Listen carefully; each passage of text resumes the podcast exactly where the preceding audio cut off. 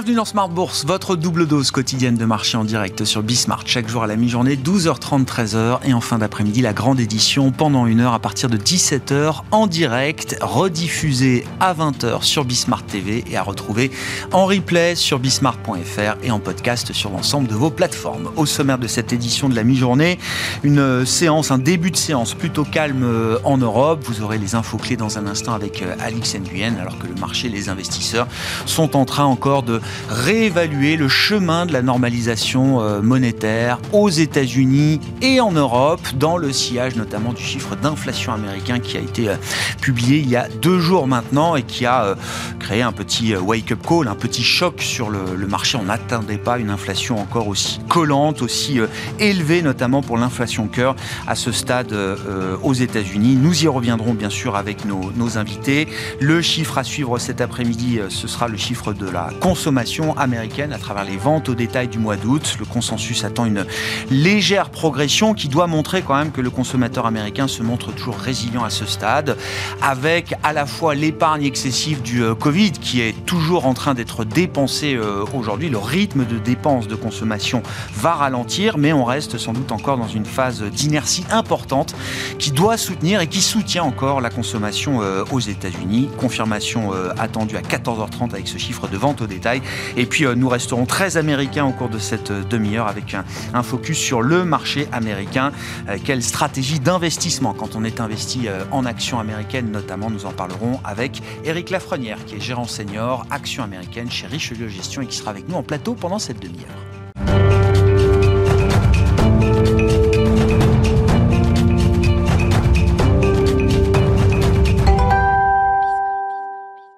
Les infos clés du jour à mi-séance en Europe avec vous, Alix Nguyen. La Bourse de Paris est pour l'instant à l'équilibre. Oui, peu de prise de risque avant une série de statistiques américaines. Il y aura entre autres les ventes au détail dont on attend qu'elles affinent l'évaluation de la Fed quant à l'impact de l'inflation sur la consommation. Demain, nous prendrons connaissance de l'enquête de l'Université du Michigan sur la confiance des ménages. Et puis, à noter que comme autre facteur de soutien de la tendance, on retient l'annonce de la levée aujourd'hui des mesures de confinement à Chengdu en Chine. Bon, et puis sur le front de l'inflation, après les chiffres américains des derniers jours, euh, on notera une révision euh, à la hausse euh, légèrement pour l'inflation en France du mois d'août. Mmh, dans ses premières estimations, l'INSEE avait fait part d'une inflation de 5,8% sur un an et de 0,4% sur un mois en août. Or, selon les résultats définitifs, les prix à la consommation en France ont augmenté de 5,9% sur un an et de 0,5% sur un mois.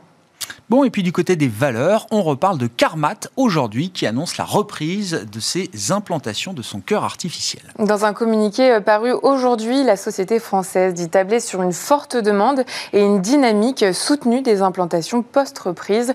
Pour rappel, en décembre dernier, Carmat avait procédé à une suspension volontaire à titre temporaire des implantations euh, du fait de problèmes de qualité sur certains de ses dispositifs médicaux. Son titre bondit. Et puis ensuite, le secteur du textile et de l'habillement. On a eu, euh, il y a euh, un jour ou deux, les chiffres d'Inditex, maison mère de Zara. On a eu les chiffres de H&M ce matin, avec un chiffre d'affaires inférieur aux attentes. Oui, le Suédois fait part d'une augmentation plus faible que prévu de ses ventes nettes de juin à août.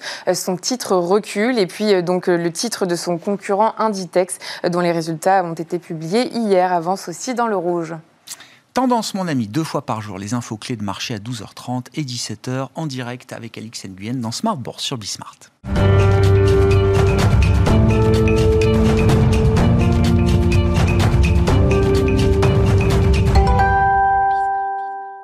Revenons bien sûr sur le chiffre d'inflation aux États-Unis, publié il y a deux jours maintenant pour le mois d'août, qui reste le dernier fait marquant de l'actualité euh, macroéconomique globale. Frédéric Ducrozet est avec nous par téléphone, responsable de la recherche macro de Pictet Wealth Management. Bonjour et bienvenue euh, Frédéric. Merci beaucoup d'être euh, avec nous. Effectivement, hein, ce chiffre d'inflation qu'on a déjà beaucoup commenté aux États-Unis, qui a généré une réévaluation, un repricing de la normalisation, du chemin et du rythme de normalisation monétaire aux États-Unis et ailleurs dans le monde, 48 heures après. Quelles sont les, constatations qu'on peut dresser, euh, Frédéric, euh, sur le, plan des anticipations de marché? Je pense qu'on n'a pas totalement fini de digérer ce chiffre pour plusieurs raisons. D'abord, un chiffre d'inflation, par définition, au mois le mois, il y a de la volatilité, il y a de l'incertitude. Euh, c'est une des variables qu'on prédit quand même le moins bien, il faut être honnête, euh, dans la macroéconomie en général depuis toujours. Et encore plus depuis euh, un ou deux ans, depuis que les effets de la pandémie, des chaînes de production, des coûts de transport, du choc énergétique et que tout ça a entraîné encore plus de bruit. C'est aussi un chiffre aux États-Unis, contrairement au chiffre français que vous venez d'évoquer, qui n'est pas révisé. Donc on a cette première information, on n'aura pas de deuxième information pour nous aider à affiner la lecture et on n'a pas d'explication aujourd'hui claire sur ce qui a euh, dérapé en quelque sorte on a un cocktail de, raisons, euh, des euh, prix des biens, et c'est la plus grosse surprise, et aussi des services, c'était un peu plus attendu, qui étaient tous plus fermes qu'attendus. Et puis la deuxième raison, la digestion est, est difficile dans les marchés obligataires et actions parce que ça remet les compteurs à zéro quelle que soit la raison, on sait que la Fed a besoin de plusieurs mois consécutifs de preuves de décélération de l'inflation et on repart de zéro, quel que soit le chiffre du mois suivant qui, je pense et je l'espère, sera beaucoup plus encourageant. Euh, on pourrait avoir une correction notamment sur des prix, euh, on l'avait évoqué souvent, des voitures euh, et, d'un certain nombre d'interrogations de, quand, même, quand même sur ce rapport du, du mois d'août. Mais même si c'est le cas, il faudra attendre le mois d'octobre, il faudra attendre le mois de novembre. Et donc, comme tout le monde, hein, et on ne fait pas exception chez nous, chez Pictet, on a dû revoir en conséquence à la hausse le profil euh, des taux directeurs de la Fed jusqu'à la fin de l'année. Euh, jusqu'où? C'est-à-dire quand on regarde euh, l'évolution, notamment dans les anticipations de marché du taux terminal de la Réserve fédérale américaine, je sais pas, j'ai vu, alors on est à plus de 4 désormais, 4,25, 4,40 même peut-être. Est-ce que le marché part dans quelque chose d'excessif en repricant dans cette ampleur l'objectif final de ce, resserrement monétaire aux États-Unis ou est-ce que non, c'est bien le sujet qu'il faut traiter aujourd'hui? Non, je pense qu'il y a moins d'excès. Il y a une, là aussi euh, une difficulté parfois à lire les anticipations de marché parce que ce sont des euh, moyennes, des médianes, un résultat de scénarios pondérés par des risques. Et donc on voit effectivement toujours une petite anticipation plus faible qu'avant de baisse de taux l'année prochaine une fois qu'on aura atteint ce point terminal au-dessus de 4% à la Fed. Euh, et c'est le résultat probablement de scénarios très très opposés, très différents. On pourrait avoir bah, peut-être une persistance de ces tensions inflationnistes qui nous entraînerait la Fed à aller légèrement au-dessus de ce qu'elle estime elle-même être un, taux neutre, au-dessus de 4%, euh, et puis derrière une désinflation que je pense toujours très probable euh, sur les biens, euh, en tout cas hors, hors énergétique. Et, et, donc on a cette dichotomie un peu et cette question de calendrier qui n'est qui est pas facile à, à, prévoir. La Fed, en tout cas à très court terme, je pense qu'il y a quand même peu d'incertitudes. Il y a un risque qu'elle fasse encore plus que 75 points de base. Hein. Il y a vraiment une anticipation non négligeable, non nulle d'un mouvement de 100 points de base qui serait quand même un, sacré choc pour le marché et difficile à justifier de mon point de vue si elle ne l'a pas fait par le passé. Quand on a eu des surprises sur l'inflation, elle n'a pas fait 100 points de base. Cette fois sur un chiffre, un mois, euh, qui en plus n'est pas encore une fois totalement cohérent avec les autres éléments qu'on a un peu plus euh, à haute fréquence. Et on a encore par exemple aujourd'hui euh, les prix de la, à la production aux États-Unis à digérer et qui, qui vont plutôt dans un sens un peu plus encourageant. Donc je pense que le résultat de tout ça, c'est que la Fed va garder le cap à 75 points de base et que le risque, c'est plutôt qu'elle doive en faire plus plus tard, et peut-être pourquoi pas hein, enchaîner une troisième, une quatrième hausse de hmm. taux de, de ce niveau-là qui serait là aussi historique. Dans, dans, ce cycle, seul le Canada, je crois, la Banque de Canada a, a osé monter ses taux de 100 points de base. C'était il y a quelques mois, si je dis pas de bêtises, Frédéric. Je sais pas. Oui, plus euh, plus quelques quelques banques centrales des pays émergents qui en font plus aussi, qui ont toutes des, situations et un point de départ, je pense là aussi très différent. Qu'est-ce que ça change pour la Banque Centrale euh, Européenne Si la Fed doit être un peu plus agressive encore que prévu, ou pour plus longtemps que, que prévu, qu'est-ce que ça implique pour la Banque Centrale euh, Européenne, Frédéric? Ça prolonge potentiellement là aussi son cycle de resserrement, même si elle a ses propres raisons. Euh, on le sait depuis euh, notamment le discours d'Isabelle Schnabel à Jackson Hole, le chiffre d'inflation là aussi, qui n'était pas une surprise, en tout cas pour ceux qui prévoient l'inflation en zone euro. On sait que le pic, y compris sur l'inflation sous-jacente, au-dessus de 4%, allait arriver plus tard en zone euro qu'aux États-Unis. Donc on n'est pas forcément surpris par ce profil-là, mais les mauvaises nouvelles s'accumulent quand même. Et je pense que la Banque Centrale Européenne a un autre facteur qui en ce moment joue là aussi à la hausse sur les anticipations de, taux directeurs, c'est que les gouvernements interviennent quand même. Et on sent d'ailleurs dans le discours de, du vice-président de la BCE aujourd'hui une forme de malaise. Euh, on n'a évidemment pas envie de précipiter l'économie en récession. On soutient des mesures, mais des gouvernements, mais qui seraient ciblée, non inflationniste.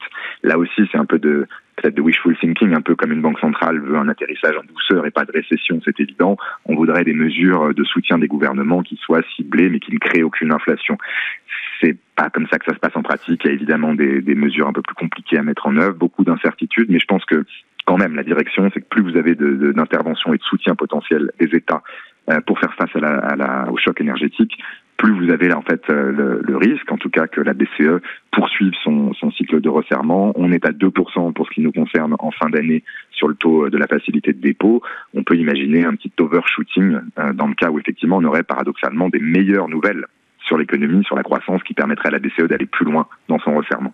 Euh, plus loin, ça passera aussi sans doute par une réduction du bilan de la Banque Centrale Européenne à un certain stade. Euh, Frédéric, avant d'entamer la réduction du bilan, la BCE va entamer la discussion officiellement sur cette question de la gestion de, son bilan et de ce qu'on comprend des journalistes informés de Reuters ou de Bloomberg. La discussion va commencer dans les prochaines semaines et sera sans doute signalée officiellement par la Banque Centrale euh, Européenne. Est-ce que vous attendiez cette l'ouverture de ces discussions aussi vite, euh, Frédéric Et quels, quels vont être les termes de cette discussion? Quelle pourrait être la forme qu'un QT européen pourrait prendre euh, si jamais effectivement euh, la question du bilan se matérialisait?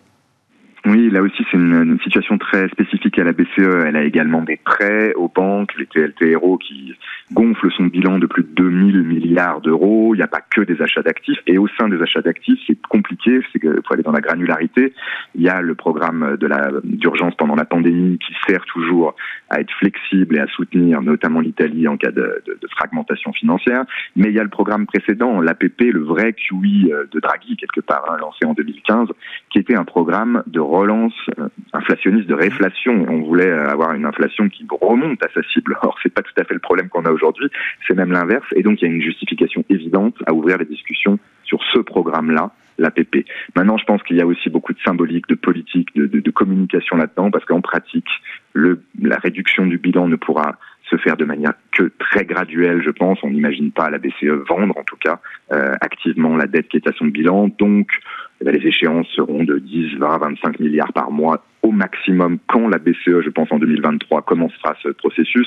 C'est dans, dans un, un, bilan euh, des excédents de, de réserves de près de 5 000 milliards d'euros. C'est une goutte dans l'océan. Donc on va voilà aller dans cette direction-là et je pense que ça permettra là aussi hein, au Faucon peut-être d'obtenir une victoire euh, quelque part au Conseil et de ne peut-être pas resserrer les taux d'intérêt à 3% disons hein, ou à un niveau qui serait excessif et en tout cas problématique pour l'économie à court terme. Il y aura une approche euh, par la prudence, vous dites euh, Frédéric, dans la, question quantitative de la gestion du bilan. Oui, je oui. pense toujours parce que la zone euro est dans une situation différente. Euh, on a le souvenir de 2008, on a le souvenir de 2011. Je sais euh, que c'est une équipe euh, qui n'est plus en place, mais malgré tout, c'est des souvenirs douloureux pour une BCE qui a tenté parfois de, de normaliser sa politique monétaire sans succès. Cette fois, c'est engagé sur les taux directeurs, mais le bilan est tellement gros, ça pose aussi des gros grosses questions de plomberie. Aujourd'hui, c'est le deuxième jour de la période de maintenance et on a des mouvements extraordinaire, massif sur les excédents de liquidité. Voilà, il y a des milliers de milliards d'euros en circulation dans le marché monétaire. Ce n'est pas innocent et ce n'est pas anodin. Euh, si la BCE commence à ajuster ses excédents, ça va avoir des grosses, grosses conséquences sur un marché obligataire qui reste malgré tout beaucoup plus fragile que, que celui des États-Unis notamment un mot d'une banque centrale dont on parle assez rarement finalement, euh, Frédéric, si ce n'est pour dire qu'elle ne changera jamais rien à sa politique monétaire, c'est la Banque du Japon. Quand même beaucoup d'agitation euh, verbale autour de la question du yen, avec la chute vertigineuse de la, de la devise japonaise contre dollar euh, notamment. Alors, c'est le Japon, c'est loin, mais euh, le yen, c'est quand même une grande devise. Il y a beaucoup de positions accumulées sur, euh, du dollar yen, j'imagine, dans le marché aujourd'hui.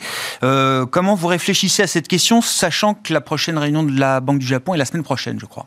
Oui, c'est un, point très important. C'est la dernière banque centrale dans le monde, maintenant que la Banque nationale suisse a monté les taux elle aussi, qui ne l'a pas fait, qui n'a même pas commencé à parler, à parler de euh, éventuel resserrement de la politique monétaire. Mais elle a un système, elle a deux problèmes entre guillemets ou deux questions à, gérer.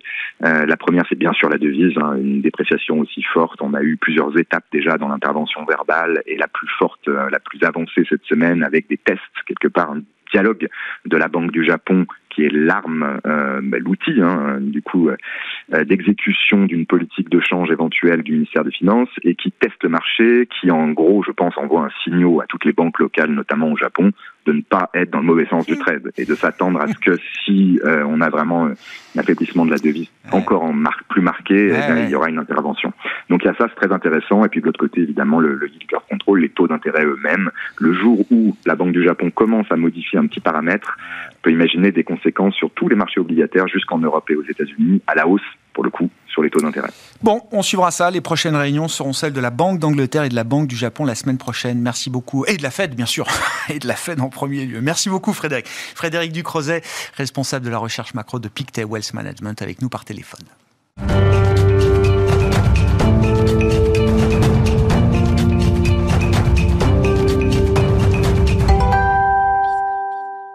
Poursuivons cette discussion avec euh, un investisseur, gérant senior, Action US chez Richelieu Gestion, Eric Lafrenière, qui est à mes côtés en plateau. Bonjour et bienvenue, Eric. Euh, Bonjour. Pourquoi est-ce que vous euh, estimez que le marché a, a surréagi au chiffre d'inflation américain qui a été publié il y a 48 heures maintenant? Bah, Écoutez, le, le marché euh, a tendance en ce moment à, à, réagir vraiment en instantané. Donc il y, a, il y, a, un chiffre, le chiffre n'est pas celui attendu, il est moins bien. Les algos se mettent en marche et c'est vrai qu'on voit des mouvements assez violents par moment. Euh, je pense qu'il est utile et, et, le marché devrait le, le faire plus régulièrement, c'est de prendre un peu de recul, de débrancher un petit peu les algos et, et, regarder dans le détail ce qui, ce qui se passe réellement. Euh, on a analysé un petit peu plus en, en profondeur ce, ce, fameux chiffre euh, d'inflation qui, qui, qui, est sorti donc euh, mardi. Mm. Et, c'est vrai, bon, sans surprise, l'aspect énergie continue de, de descendre. Ça, c'était attendu par, par plus ou moins tout le monde. D'ailleurs, on le voit, hein, les, prix à, des pompes à l'essence étaient autour des 5 dollars en juin. On est autour de 3,70 aujourd'hui. Donc là, pas nécessairement de surprise. Euh, L'alimentaire continue de progresser. Là aussi, euh, même, même si la Fed venait qu'à continuer à accélérer son, ses hausses des taux, c'est un poste sur lequel il est, assez difficile d'agir. Après, quand on regarde, il y a aussi des chiffres euh, au niveau de, donc, des prix des voitures usagées prix des voitures neuves, etc. Mais le, mais le chiffre qui a attiré notre attention, nous, c'était le, le chiffre qui concerne l'hébergement. Ce qu'on dit shelter. Euh, ouais, shelter, exactement. Qui recoupe il, pas mal de, de, sujets en fait. Il, hein. il, est, il est décomposé en fait de trois, de trois sous-secteurs. Euh, un qui est lié à tout ce qui tourne autour de l'hôtellerie, euh, les locations temporaires. Euh, qui, est, qui est un poids faible, c'est autour d'un pour cent de cet indice. Il y en a un qui est concerné plutôt, qui concerne plutôt les loyers au sens large, et, et le plus gros, qui est un peu plus de 22% de, de, de l'indice, euh, concerne ce qu'on appelle le, le Owner's Equivalent Rent. Et donc, euh, ce, ce, chiffre, il est renseigné, et, et c'est là que, qui est en forte progression, hein, et, et, qui correspondait pas à nous aux discussions qu'on peut avoir avec les gens qui sont sur place. On discute régulièrement avec des analystes, avec des stratégistes, avec des chefs d'entreprise euh, qui sont aux États-Unis, et, et, qui correspond pas nécessairement avec la tendance euh, du terrain. Ouais. Et, et, on regarde en, donc un petit peu. Je suis allé voir, on a regardé comment, la, comment le, ce chiffre est calculé. Il est calculé à partir d'un sondage qui est envoyé aux propriétaires immobiliers et on leur demande la question suivante, on leur dit, si vous deviez louer aujourd'hui votre bien, hors euh, charge et euh, non meublé, mmh. quel serait le loyer euh, demandé ou quel serait le loyer que vous devez payer ouais. Donc déjà, il y a un effet lagging, je pense, assez important sur ce, cet indicateur. Et puis, il y a quand même un biais qui, Bien qui, sûr. qui, est non négligeable. Comme l'évoquait votre, votre, invité tout à l'heure, effectivement, le chiffre d'inflation est, est, difficilement prévisible. Il n'y a qu'une ouais. seule lecture, on n'a pas l'opportunité ouais. des révisions. Et, et, je pense que le marché a, a surréagi notamment sur la politique, en tout cas sur les attentes de politique monétaire. On avait vu après le rallye de mi-juin à mi-août, ouais. hein, où on a les marchés qui se sont un petit ouais. peu envolés. Je pense que M. Powell, euh, à, la, à, la, réunion de Jackson Hole, a voulu un peu calmer les ardeurs parce que tous les actifs à risque s'étaient un petit peu emballés. Ouais. Il a Plus un... 20% sur le Nasdaq, ça, ça l'a un peu fait tiquer, quoi. Exactement. Pour les choses. Et, et donc, il, il a voulu. C'était un... pas le moment. voilà, c'est pas encore le moment. C'est inflationniste un petit ça. peu. Voilà, on est, on est encore dans une période où, où il, voilà, il veut calmer ses, Bien ses, sûr. les ardeurs les du marché. conditions financières. Ils appellent Exactement. ça les conditions financières. C'est plus large que le marché action et que le Nasdaq, bien sûr, mais les conditions financières se sont détendues cet été aux États-Unis. C'est exactement l'inverse que la Fed veut voir encore à ce stade. Mais, mais ces propos, qui ont été justes, hein, c'était nécessaire, je pense, n'ont pas nécessairement fait monter les anticipations de taux. Ils, ont fait, euh, ils se sont fait éloigner les, les, anticipations de pivot de la Fed. Donc, quand ouais. est-ce que la Fed allait commencer à réduire ses taux?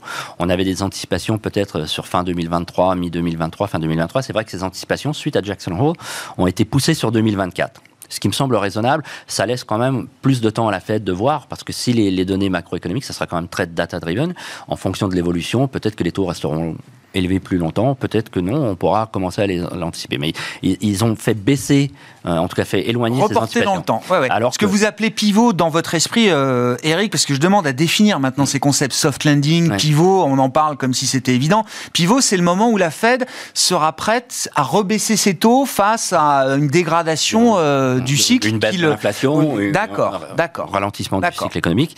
Et, là, ce qu'on a vu sur les, chiffres de, l'inflation de mardi, ben, en fait, on a vu les anticipations de niveau de taux qui sont sensiblement tendues. Euh, il y a un mois, vers le 15 août, on avait, euh, je crois ici, on avait, on était une probabilité euh, plus élevée sur une hausse de 50 points de base. Oui. Pour le meeting de la semaine prochaine. Pour le meeting de la semaine prochaine. Euh, on avait euh, aussi des probabilités sur les, une hausse de 75 points de base, aucune probabilité sur 100 points de base. Et là, euh, suite à ce chiffre, on a zéro probabilité de 50 points de base, principalement sur, sur une hausse de 75 points de base, et on a autour de 30% de, de, de, hausse de 100 points de base. Donc le, et surtout, si on regarde entre aujourd'hui et, la fin de l'année, on est passé d'attendre de, 160, 125 points de base de hausse à 2% Oui, c'est ça. Oui, oui, oui. C'est pas juste l'ampleur de la prochaine hausse de taux qui a changé, c'est le budget euh, de resserrement qui est encore pour 2023, nous, hein, euh, pour 2022, pardon. Oui, et, donc nous, on, pense que c'est sans doute un petit peu exagéré. Ah euh, le 100 points de base en septembre, à quelques mois des élections de mi-mandat, moi j'ai beaucoup de mal à, y croire. Vous craignez pas une, alors tactiquement, une répétition de ce qui s'est passé en juin, quand la Fed signalait plutôt 50 et qu'il mm. a fallu finalement euh, organiser le marché pour 75 en trahissant au passage quand même euh, ce qui restait de la, de la forward guidance. On n'est pas dans la répétition de cette euh, séquence-là du mois de juin avec l'idée peut-être d'aller jusqu'à 100 points de base cette fois. Je, ne crois pas. je crois pas. On est en période de blackout là maintenant. Pour, on va avoir très peu d'avis des, des, membres de, de, de la Fed. le 75 me semblerait un, bon mouvement. Ça leur laisse encore de la marge pour la fin de l'année pour continuer à monter de façon sans doute un peu plus progressive. Donc peut-être 50 points de base et encore 25 euh, ou 2 fois 50. Et ce serait pas un risque pour la crédibilité de la Fed à ce stade Elle a montré ce qu'elle pouvait faire. Exactement, et elle continue sur cette tendance, ça ne serait pas nécessairement un, risque. Et, donc je pense que le, le, marché a, surréagi, en tout cas en termes d'évolution des taux, et du coup en réaction sur les marchés actions, qui la correction me semble exagérée. Alors la Fed est très backward-looking, hein. elle regarde l'inflation réalisée, elle regarde des chiffres euh, du marché de l'emploi qui sont des chiffres euh, retardés, lagging mm. indicator, comme vous dites, Eric le gérant, il essaye quand même d'être un peu forward-looking sur le mm. plan de l'emploi, de la consommation. Comment est-ce que vous voyez les choses évoluer aux États-Unis, sachant qu'on est encore dans une inertie très forte mm. avec une résilience euh, spectaculaire de, l'emploi et de la consommation. Donc on, l'avait vu dans les derniers chiffres de l'emploi, on était passé de 3,5 à 3,7% de taux de chômage, donc le, le, marché se dégrade légèrement, mais 3,7, c'est quand même pas trop mal. C'est enviable. Oui, on a un taux de participation qui s'est un petit peu amélioré, donc ça aussi, c'est plutôt encourageant parce que ça veut dire que le marché va se fluidifier un petit peu, on aura peut-être moins de pression salariale. Donc ça, ce sont des éléments qui, qui, sont intéressants. Les indicateurs, on va le voir dans les jours à venir, les indicateurs de confiance se dégradent peut-être un petit peu, mais restent quand même correctement orientés. Et euh, ce qu'on avait vu, c'est que toute cette, toute cette épargne qui avait été constituée pendant la période du Covid, elle a été plus ou moins euh, dilapidée par le consommateur, en sorte, que ce soit sur des biens, des services, ça a été utilisé. Aujourd'hui, ce qui est un petit peu une anomalie, c'est que le pourcentage des salaires euh, qui sont dépensés est, beaucoup plus élevé que ce qu'on avait par le passé, ah. historiquement.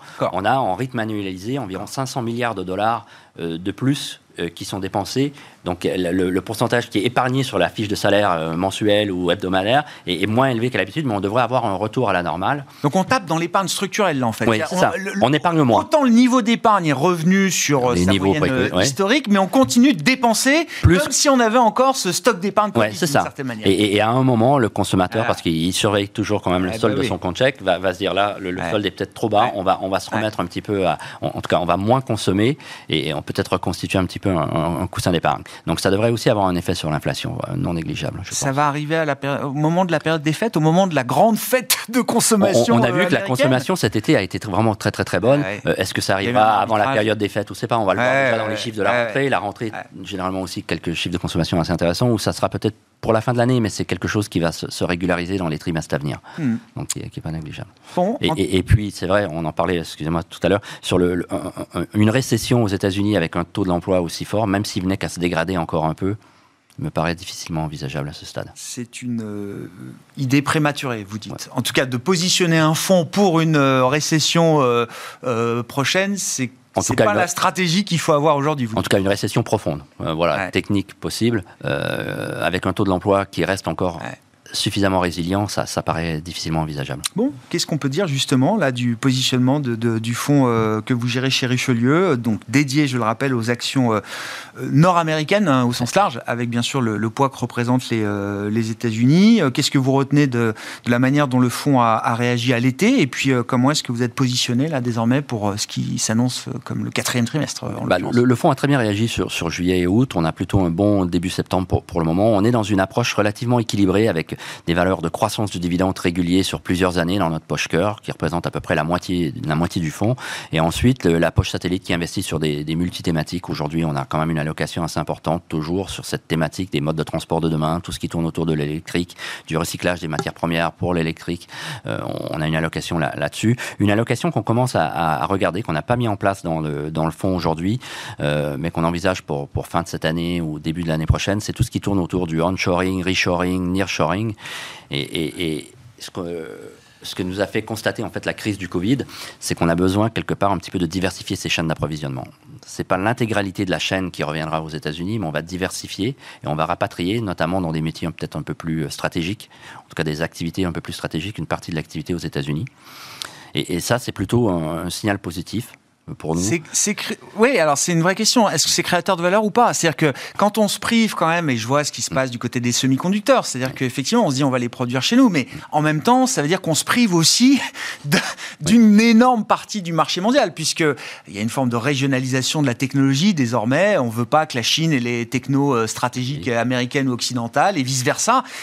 On se coupe quand même d'une partie d'un marché. Oui, c'est euh, pour ça qu'il faut être très ciblé ah quand on va jouer cette thématique. Donc c'est une, une thématique qui est quand même plutôt favorable aux valeurs domestiques. On voit la, les hausses de capex nécessaires à rapatrier ces activités, que ce soit dans l'ingénierie. On regarde, ça peut même avoir un impact sur les banques régionales qui vont accompagner, qui vont avoir des, gens qui vont travailler, qui vont accompagner, qui vont financer ces activités aussi en partie. Donc c'est les firmes d'ingénierie, euh, l'équipement. Euh, donc c'est assez, euh, assez favorable en tout cas aux petites capitalisations américaines. Et ce qui est intéressant, on a, une, on a de la recherche qui, démontre le, nombre de fois où ces termes ont été utilisés dans les rapports annuels ou, dans les discussions des résultats. Et on voit que depuis plusieurs trimestres, c'est des termes qui reviennent de plus en plus. Ça s'annonce comme une tendance, alors un méga trend, je sais pas, mais ça s'annonce comme une tendance lourde quand même. Oui, en une tendance qui risque de perdurer, qui risque de perdurer parce qu'on ne reconstruit pas des capacités de production comme ça du jour au lendemain. Donc ce sont des choses qui se mettent en place et qui vont avoir un impact quand même sur un certain nombre de trimestres. Donc mm. on peut commencer à envisager mettre ce, ce genre de thématiques dans nos, dans nos portefeuilles. Merci beaucoup, euh, Eric. Merci pour votre éclairage sur euh, la situation américaine et euh, ces précisions sur le positionnement de votre fonds, avec peut-être dans le radar, voilà, l'idée de, de, bouger un petit peu stratégiquement vers cette tendance du reshoring, de la relocalisation, notamment aux États-Unis. Eric Lafrenière, qui était avec nous en plateau, gérant senior, action américaine, vous l'aurez compris, chez Richelieu Gestion.